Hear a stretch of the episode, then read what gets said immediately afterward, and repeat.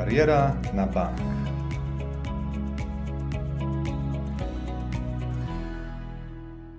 Moi drodzy, w tym odcinku HR-owego podcastu Banku PKSA Kariera na Bank porozmawiamy sobie o programach stażowych, których popularność w Polsce jest coraz większa.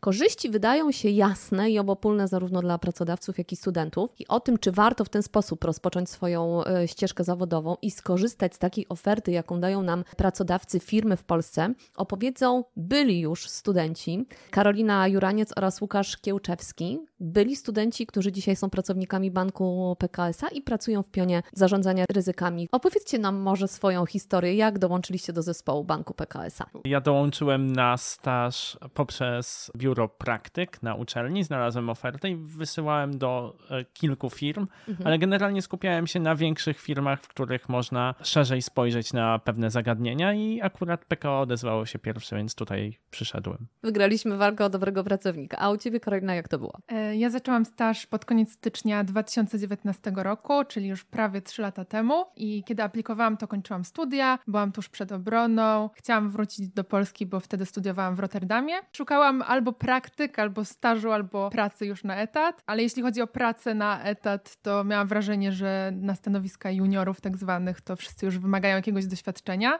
Którego ty nie miałaś? Którego nie miałam. Byłam po kilku praktykach, ale mhm. w różnych obszarach, które może niekoniecznie tutaj były cenne w mojej dalszej karierze, chociaż sama nie rozważałam bankowości, to jakoś wyszło po drodze. I też nie szukałam praktyk takich, które się mogłyby nie zakończyć zatrudnieniem, a staż to jednak ma jakoś w tle takie założenie, że można kontynuować tę współpracę, więc stwierdziłam, że to jest dobry kompromis pomiędzy praktykami a etatem. Programy stażowe mają w tle finał taki, którym jest zatrudnienie u danego pracodawcy. Taki program to również szansa na konkurencyjnym rynku pracy, na to, żeby znaleźć fajne zajęcie, ciekawe, rozwojowe, także rozwinięcie praktycznych umiejętności biznesowych. Jaki był Wasz priorytet przy wyborze stażu? Karolina mówi, że w ogóle nie brała pod uwagę bankowości, w związku z tym kierowałaś się czymś innym. Tak, ja przede wszystkim zwracałam uwagę na to, z jakich narzędzi się korzysta w pracy. Studiowałam ekonometrię i na studiach budowałam modele i zależało mi na tym, żeby mieć dalej możliwość modelowania w pracy. Większość ofert dla osób po studiach takich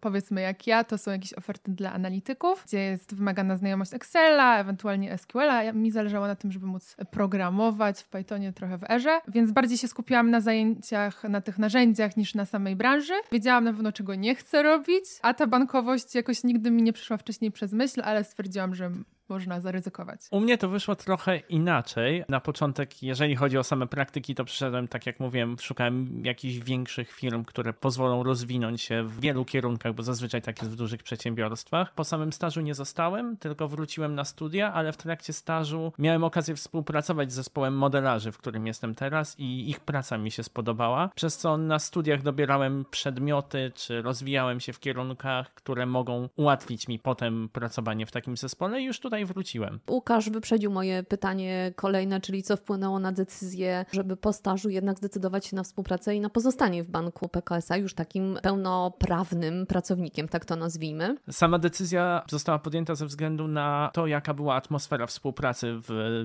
departamencie, w którym pracowałem wtedy na stażu, co stwierdziłem, że ułatwi mi poznanie samej bankowości, czy rozwinięcie się w wielu kierunkach łatwiej, jeżeli będę mógł współpracować z wieloma osobami, które mają już długie doświadczenie doświadczenie. Oprócz tego poznałeś i już świadomie wiedziałeś, że chcesz robić to, z czym zetknąłeś się na stażu. Tak, już kontaktowałem się z konkretnymi osobami, które poznałem w trakcie stażu. Z relacji studentów wynika czasami tak, że przychodzą na staż i parzą kawę. Ja rozumiem, że Karolina w Twoim przypadku, tak jak w Łukasza, wcale tak nie było. Na szczęście nie, bo wtedy na pewno bym nie została. Podczas stażu rzeczywiście miałam okazję zbudować swój model. Jako projekt mogłam to przeprowadzić tak od A do Z w dużej mierze samodzielnie. Miałam opiekuna stażu, który nadzorował moją pracę, ale tak naprawdę to był mój produkt, który też byłam w stanie przedstawić na spotkaniach, na prezentacjach z dyrektorami innych biur i departamentów. Postanowiłam też kontynuować tę współpracę. Tak naprawdę trzy miesiące stażu, jakie ja miałam wtedy, mhm. to bardzo krótki czas i miałam takie wrażenie, że jeszcze nie wycisnęłam wszystkiego, co się dało z tej pracy w banku, więc postanowiłam kontynuować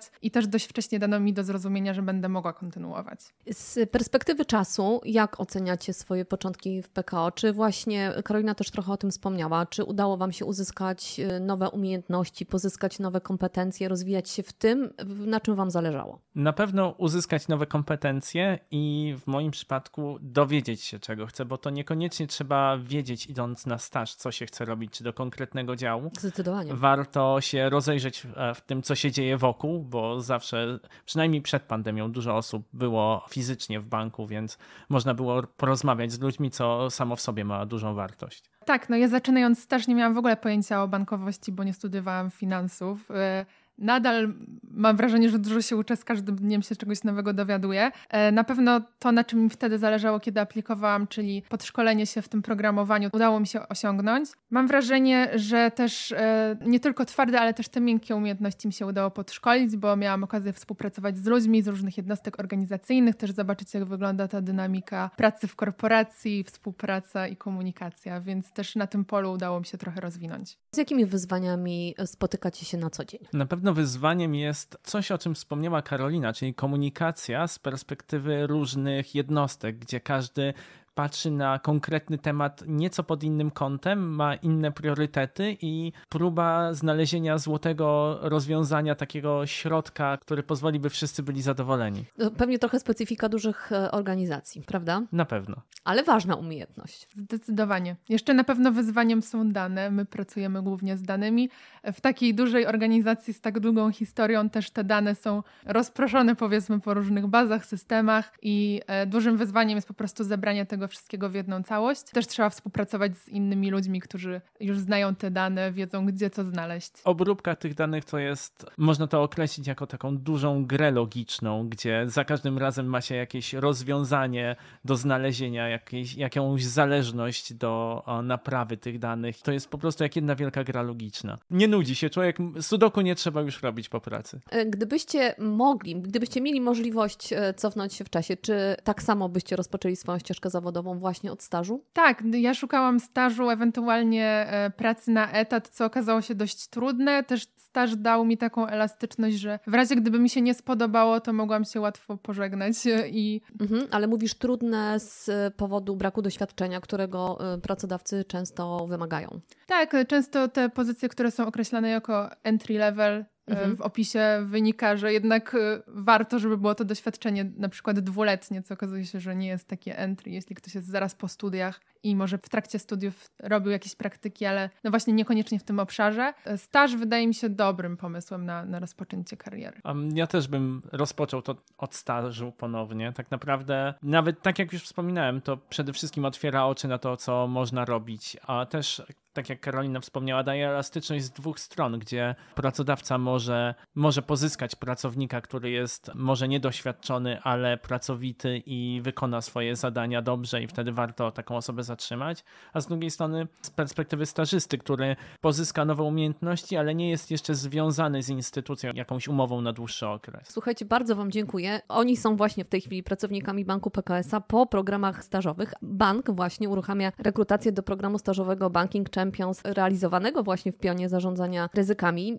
Program, o czym już dzisiaj podczas tej rozmowy kilka razy podkreśliliśmy, to jest szansa na staż, na e, zdobycie doświadczenia, nowych umiejętności, nowych kompetencji i także dołączenie do zespołu banku PKO w bardzo ciekawym i wyjątkowym momencie transformacji. Do programu mogą przystąpić i studenci, i absolwenci, którzy chcą rozwijać swoje umiejętności lub interesują się pracą testerów. Szczegóły wszyscy, którzy będą zainteresowani takim programem stażowym w banku PKSA. Odsyłamy na stronę karierenabank.pl. Do usłyszenia. Kariera na bank.